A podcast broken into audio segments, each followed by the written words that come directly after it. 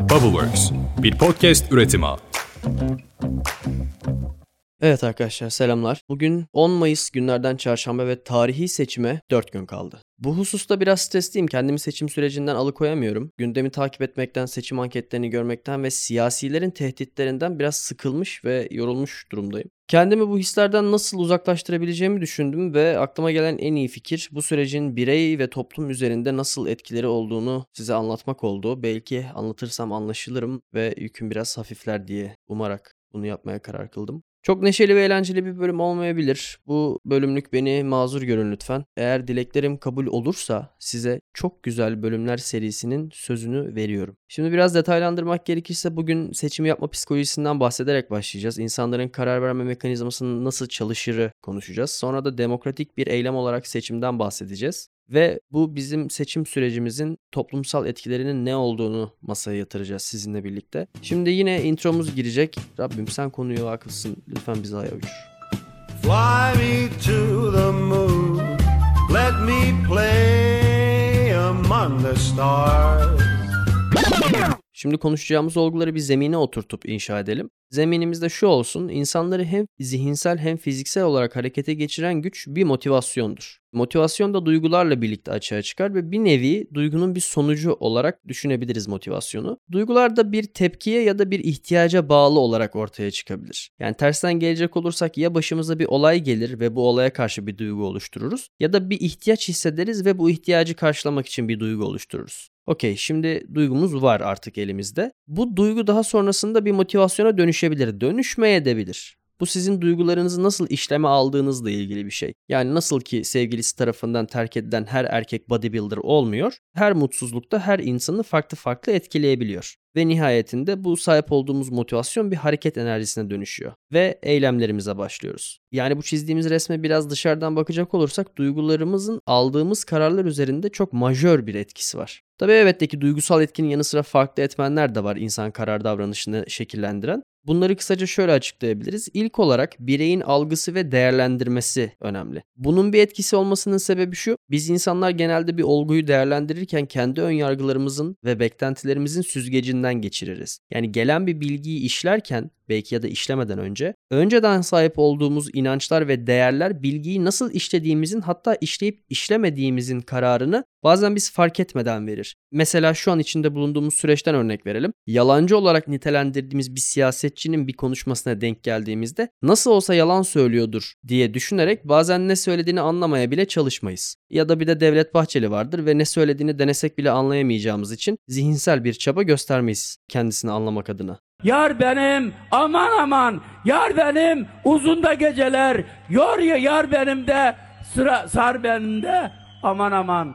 Bunun yanı sıra sosyal etkileşimlerimiz verdiğimiz kararları tabii ki ziyadesiyle etkiliyor. Çevremizdeki insanların konuştukları ya da yönelimlerinin de seçim davranışı üzerinde bir etkisi var. Zira biz sosyal canlılarız ve grubun devamlılığı içgüdüsel olarak bizi yönlendiren bir güç. Risk yönetimi bizi yönlendiren soyut güçlerden bir başkası. Bazı insanlar riskli ya da belirsizliğin getirdiği korkulu zamanları yönetirken strateji değiştirebilirler. Her insanın stresi kucaklama şekli ve miktarı farklıdır takdir edersiniz ki. Evet riskli zamanlarda içgüdüsel olarak güvenlik ve kontrol ihtiyacımız doğar. Fakat bununla ilgili en sevdiğim cümle der ki riskli zamanlar riskli kararları doğurur. İlk bölümlerimde zihnin çalışma prensiplerini daha iyi anlamak istiyorsanız okumanızı tavsiye ederim diye David Eagleman'ın Incognito kitabından bahsetmiştim. O kitapta insan zihninin katmanlı yapısından bahsediyor ve biz sahibi olduğumuz bilinçle kendi zihnimizin bazı katmanlarını dikkat etmezsek fark edemediğimizi hatta bazılarına belki hayatımız boyunca erişemeyeceğimizden bahsediliyor. Yani daha popüler tabirle bilinçaltı ya da bilinç dışı. Ve bu alt benlikteki öğeler bizim karar mekanizmamızı mekanizmamızı az önce bahsettiğim açılardan şekillendirmeye çok müsait. Yani mesela içinde bir yerde yalnız olmaktan çekinen bir insan çevresindeki insanların verdiği kararlara uymaya daha eğimli olabilir. Çünkü onlardan farklı bir karar verirse yalnız kalacaktır. Ya da devlet hastanelerinde doktor dövebildiği için mutlu olan ablaya anlatır gibi anlatayım. Arkadaşların pizzacıya gitmek istediğinde canın hamburger çekse bile pizzacıya gitme kararına uyabilir hatta bunu destekleyebilirsin. Çünkü hamburger yemek için yalnız kalman gerekiyordur ve yalnız kalmak istemiyorsundur. Alt benliğin kararlarımızdaki etkinliğiyle ilgili başka bir örnek vermemiz gerekirse bireyin hayatında tedirginlik yaratabilecek potansiyele sahip olgulara karşı hissettiği bir korkuyla kişi o olgulardan uzakta durmaya yönelik kararlar alabilir fark etmeksizin. Yani aslında geniş bir özet yapacak olursak hayatımızda belirli güçler var ve bu güçler biz farkında olsak da olmasak da üzerimizde bir tesire sahip. Bunların farkında olursak ne mutlu çünkü onları yönetebilmeye de başlayabiliriz. Aksi senaryoda onlar bizi yönetir, biz fark etmeksizin. Karar verme ve tercih yapma mekanizmasını etkileyen duygusal kaynaklar da şunlar. Bir, biriktirdiğimiz değerler ve inançlar seçim yaparken onlara uygun seçim yapmamızı tetikleyebiliyor. Bunu ayrı bir başlık olarak hepsini saydıktan sonra açıklayacağım. İki insanlarla ilgili bir karar aldığımızda yani insanları ilgilendiren diğer insanlarla ilintili bir karar almamız gerektiğinde güven ve empati önemli figürler. Güvenin sebebini ya da önemini açıklamaya gerek yok sanırım. Fakat yine de günümüz Türkiye'sinde insanlar da kime güvenebileceğini şaşırmış durumda. Kuzularımızı kurtlar sofrasında garson yapmış vaziyetteyiz şu anda gerçekten. Empatinin önemi de şu, bir insanla paylaştığımız duygu havuzu ne kadar genişse, yani ne kadar çok ortak duygumuz varsa ona karşı bir güven de oluşuyor zaten ve bu durum da haliyle tercihlerimizi etkileyen bir unsur. 3 numarada korku ve güvende hissetme ihtiyacı var. Gelecekte oluşabilecek kötü senaryoların insanları karar vermek konusunda etkilediği gerçeği çokça istismar edilen bir yaklaşım aslında siyasilerin kullandıkları propagandalarda. Yani bir sürü örnek sayabiliriz bununla ilgili. Mesela günümüz Türkiye'sinde halk en çok terörle korkutuluyor terör örgütlerinin yol açabileceği sorunların korkusuyla insanların yönlendirildiği bir gerçek var ve hatta o kadar öcü haline getirilmiş ki halk kademesinden birinin kötülenmesi için de en sık kullanılan yafta terörist. Tercihlerimizi etkileyen bir diğer faktör de tam tersi olarak umut ve değişim isteği. Umutsuzluğun hissedildiği bir noktada yaşanan hayal kırıklıkları ile birlikte seçim davranışımız etkilenebilir. Mesela paranızı bir yere yatırırsınız ve size düzenli olarak kaybettirir. Bir süre devam edersiniz yatırım yapmaya belki. Ta ki inancınızı yitirene dek. İnancınızı bitirdiğiniz noktada artık yatırım davranışınız da değişir ve belki ne kadar potansiyelli de görseniz bir daha aynı yatırım aracına sıcak bakamazsınız. Son olarak da grup bağlılığı var tabii. Yani duygular ne kadar öznelde yaşanıyor olsa kolektif bir duygu oluşturmak bireysel bir duygudan daha yüksek bir frekansa ve daha büyük bir tesire sahip insan üzerinde. Mesela Adana Demirsporlusunuz diyelim. Statta yaşadığınız gol sevinciyle evde yaşadığınız gol sevinci arasında fark olmasından bahsediyorum. Ve grupla yakalanan bu sinerji de karar aşamasında bireyi etkileyen bir şey. Mesela belki abi AKP'ye oy vermek istemiyor fakat daha önce Tayyip Erdoğan mitinglerine birlikte gitti arkadaşlarıyla yaşadığı o coşku duygusunu kaybedecek ve bu duyguyu kaybetmemek için o duyguya tutunup kararını buna göre belirleyebiliyor.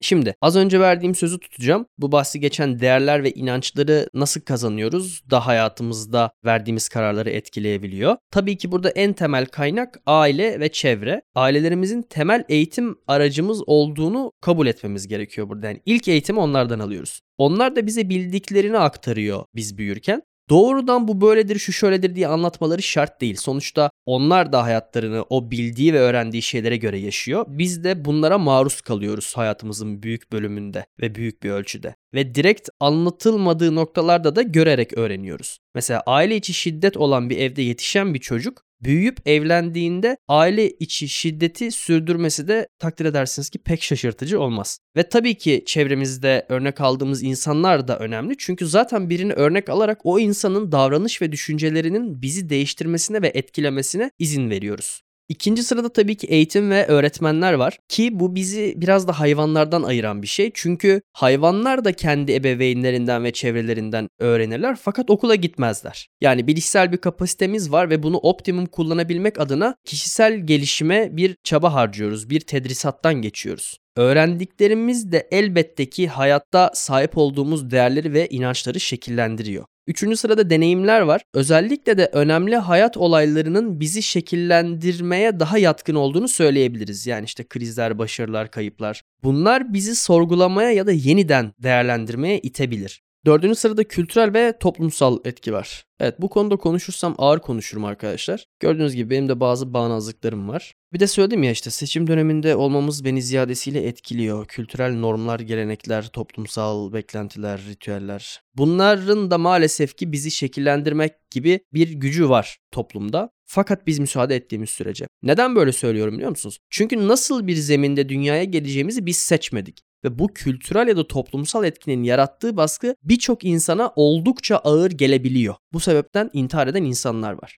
Beşinci ve son alt başlığımızda tabii ki bunların hepsini bir potada eritmek. Kişisel arayış ve yaptığımız keşifler. Kendimizi tanıyarak zamanla inanç ve içsel değerlerimizi kendimiz şekillendirebiliyoruz. Evet insanın seçim psikolojisiyle ilgili bu kadarız arkadaşlar. Şimdi gelelim seçim davranışının demokratik perspektifine yani oy vermek. Seçim dediğimiz şey çok yukarıdan bakalım. Bu matematiksel bir işlem. Yani bir güruh var ve o güruhun her bir bireyi bir seçim yapıyor. Bu seçimle toplamında en fazla miktarda seçim yapılmış olan aday da bir şey seçilmiş oluyor. Artık ne seçiyorsanız. Yani günün sonunda bu adaylar arasında yapılan bir yarış ve bu yarışı kazanabilmenin yolu da daha fazla insanın seni seçmiş olması. Peki bu nasıl mümkün? Şimdi takdir edersiniz ki bu anlattığım bilgilere benim ya da sizin erişiminiz varsa çünkü bunlar akademik makalelerden derlenen bilgiler. Elbette ki siyasi partilerin kampanyalarını yöneten ekip de bu bilgiler doğrultusunda hareket ediyor. Yani mesela Cumhurbaşkanı'nın konuşma yaparken prompterdan okuduğu yazıyı bir önceki akşam oturup kendisi yazdı zannediyorsanız naifsiniz ve yanılıyorsunuz dostlarım. Yani şunu söyleyebiliriz. Siyasiler propaganda yaparken seçmenlerin seçim davranışlarını nasıl etkileyebileceğini biliyor ve buna göre propaganda yapıyorlar. Bu bahsi geçen propaganda akademik olarak yapılan çalışmalarda pek de bir etkisi olmadığı gözlemlenen sokaklara parti bayrağı ve adayların resimlerini asmaktan başlayıp televizyona çıkıp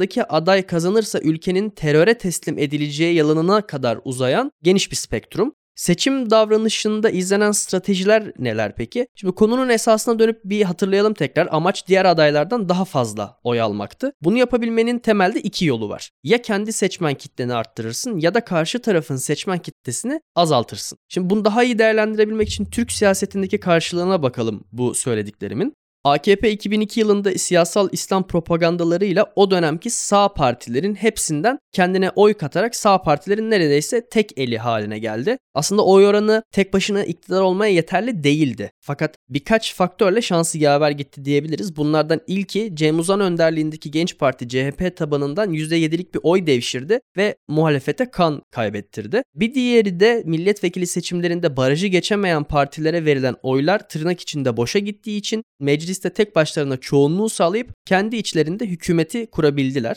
Bu dönemde Türkiye yeniliğe ihtiyaç duyuyordu ve AKP de hem bu yenilik ihtiyacı ve az önce bahsettiğim oluşan sebeplerle iktidara geçti. Şimdi buraya kadar anlaştık. Nasıl iktidara geçtiklerini anlattım size. Peki daha sonra ne oldu? Bir sonraki seçimde benzer bir şekilde tek başına iktidar olamayacağı belliydi. Çünkü diğer siyasi partiler yaptıkları hatayı fark ettiler ve seçim hazırlığında önceden yaptıkları hataları tekrar yapmayacaklardı. O yüzden AKP de kendi hazırlığını yapmalıydı. Nasıl? Seçmen kitlesini genişleterek. Hatırlayın kendi kitlesini genişletirse yine oy miktarı fazla olacaktır ve iktidara gelecektir. Bunu nasıl yapabilirdi? Yeni kurulup ilk defa iktidara geçen bir partinin kalıcı olması için oy oranını arttırması gerekiyor az önce söylediğim gibi. Türkiye'de sirküle eden para miktarını arttırabilirdi mesela. Çünkü böyle bir durumda seçmen derdi ki ya bizim ülkeye bir refah bir ferahlık geldi, rahatlık geldi, devam. İşte herkesin bildiği üzere geldikleri ilk 4 senede devlet kurumlarını bir bir özelleştirdiler. Başladılar daha doğrusu özelleştirmeye. O dönem para basıyor olarak adlandırılan Telekom da bunların başını çekti hatta. Bu satışlardan elde edilen para Türk ekonomisine basıldı ve vatandaşın cebine giren para yani gayri safi milli hasıla 2002'den 2007 yani bir sonraki seçim dönemine kadar iki katına çıkarıldı. Ve halkın refahı artınca paranın değeri de arttı.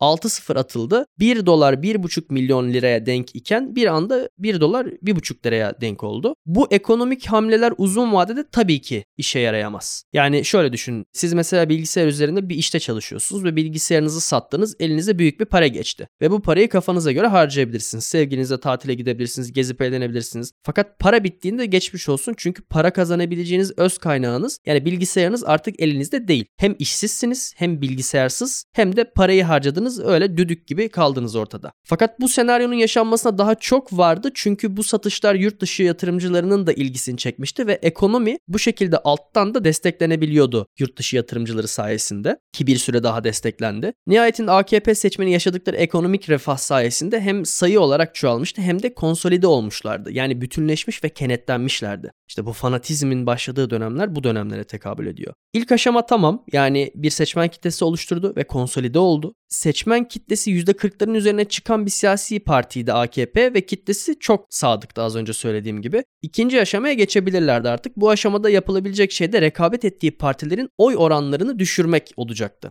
Kendi görüşüne nispeten daha yakın olan MHP'den milletvekillerini kendi tarafına transfer etmeye başladı. AKP'ye transfer etmeye başladı. Ve bu milletvekillerinin eski partileri olan MHP aleyhine yaptığı konuşmalar MHP tabanını yeniden düşünmeye itti. CHP zaten Deniz Baykal ilk seçimden beri iktidar değil ana muhalefet lideri olarak kalmak istiyordu. Deniz Baykal gibi niteliksiz bir siyasetçinin başına gelebilecek en iyi şey Recep Tayyip Erdoğan gibi büyük bir seçmen kitlesine sahip karizmatik bir iktidara muhalefet etmek olabilirdi. O da öyle devam etti zaten cürmü kadar. Yani CHP kendi içinde hakiki muhalifler barındırsa da ne derler bilirsiniz kılavuzu kargo olanın burnu boktan kurtulmaz. Bir süre kendilerini yediler CHP cenahı. O dönemki güncel duruma baktığımızda seçmen kitlesi güçlü bir iktidarla hallaç pamuğuna dönen muhalif partiler var. 2015 yılına gelindiğinde artık Recep Tayyip Erdoğan iki dönemini çoktan tamamlamıştı. O yüzden başbakan olamazdı. Fakat tabii ki ülkedeki ikinci adam olmayacaktı yani Recep Tayyip Erdoğan. Kendisi Cumhurbaşkanı oldu. Ahmet Davutoğlu'nu başbakanlık koltuğuna oturttu. Oturttu diyorum çünkü seçmen kitlesi zaten hazırdı ve seçileceği ortadaydı. Reis ne derse oydu yani o dönemler. Aradan geçen 15 senenin ardından 2017 yılında AKP iktidarı prime'ına ulaştı ve bunu tasdiklemek adına ülkeyi referanduma götürüp rejimi değiştirdi. Cumhurbaşkanı olan Erdoğan ülkedeki tüm yetkiyi aldı. Biz halk olarak gittik tüm kaderimizi tek bir insanın verebileceği vicdani kararlara bağladık yani. Ve sevgili dostlarım günümüzdeyiz. Size bunu anlattım çünkü 20 yıl çok uzun bir süre. Belki beni dinleyenler arasında yaşı 20'den küçük olanlar var. Bu dönemde neler olduğuna az buçuk vakıf olun istedim. Çünkü bilmemiz gerekiyor. Geldiğimiz bu noktada cemaat yurtlarında tecavüze uğrayan çocuklar için bir kereden bir şey olmaz denilerek takipsizlik kararları verildi. Çocuk gelinler ve kız çocuklarına uygulanan istismar için küçüğün rızası denildi. Binlerce kadın öldü. Binlerce erkek de öldü. Fakat bu kadın cinayetleri meselesindeki kilit nokta ölenlerin kadın olduğu için öldürülmesi. Yalnızca kadın olduğu için öldürüldü bunlar. Başka hiçbir suçları yoktu. Binlerce genç işsiz kaldı. Binlerce esnaf kepenk kapattı. Binlerce öğretmen atanamadı. Zira mülakat sistemi sebebiyle kendileri gibi düşünmeyen öğretmenlerin okullara girip genç zihinlere eğitim vermelerine müsaade etmediler. Ülkenin gündemini takip eden muhalif seçmen kitlesi Gezi Parkı'nda ağaçların kesilmesine karşı naif bir protesto yaparken üzerlerine dozerler ve tomalar sürüldüğünde zaten dolu olan halk taştı ve isyan etti. Biz böyle yaşamayı hak etmiyoruz dediler. Ve biz böyle yaşamayı hak etmiyoruz diyen Türk gençleri canice dövülerek öldürüldü. Dövülerek öldürülmenin ne demek olduğunu biliyor musunuz? Tahmin edebiliyor musunuz? Bilinciniz açık bir şekilde kemikleriniz kırılıyor. Kafatasınız kırılıyor. Kendi kanınızda boğuluyorsunuz. Kendi kanınızın yarattığı havuzda bulunuyor cesediniz. Bütün bunlar olurken yollar yaptılar tabii ve bu yollardan geçmesek de cebimizden parasını ödedik. Zamanında oy almak için gittikleri Antep, Maraş, Adıyaman illerinde imar affı diyerek zaten yoksul olan halkı çürük evlere mahkum edip bunu lütufmuş gibi anlatarak oy dilendiler. Aynı halk iki ay önce depremde göçük altında kalıp can verirken ülkedeki tüm kararları bir adamın ağzından çıkana bağlı olduğu için müdahale etmekte gecikildi. On binlerce insan can çekişerek susuzluktan, açlıktan, soğuktan ya da çok şanslılarsa ezilerek anında canlarını verdi taziye mesajında çıkıp bunların kader planında olduğunu söyledi. Kader.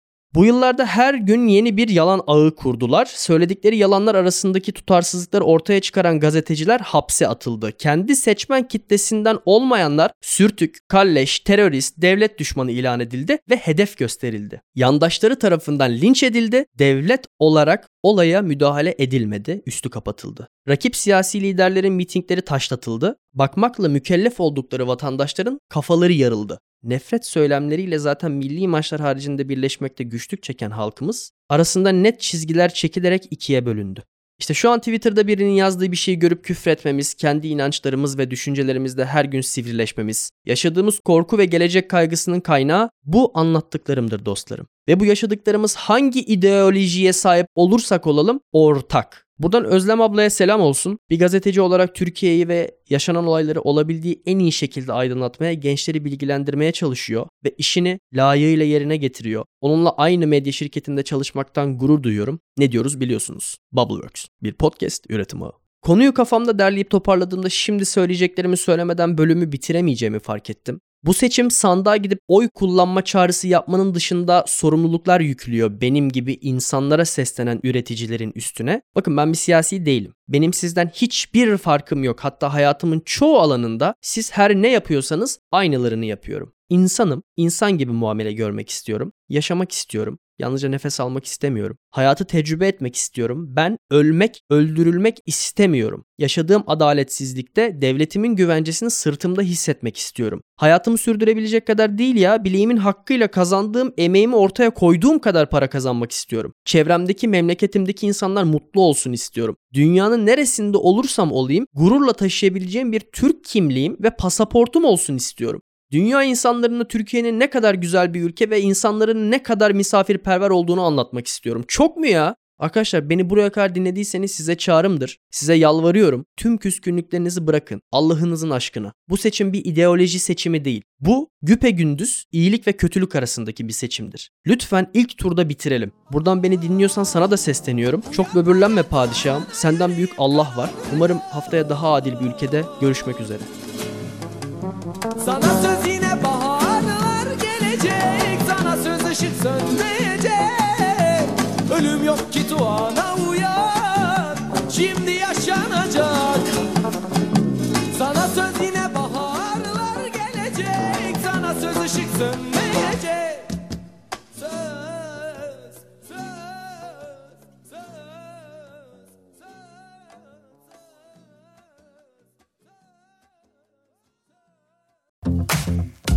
Bubbleworks bir podcast üretimi.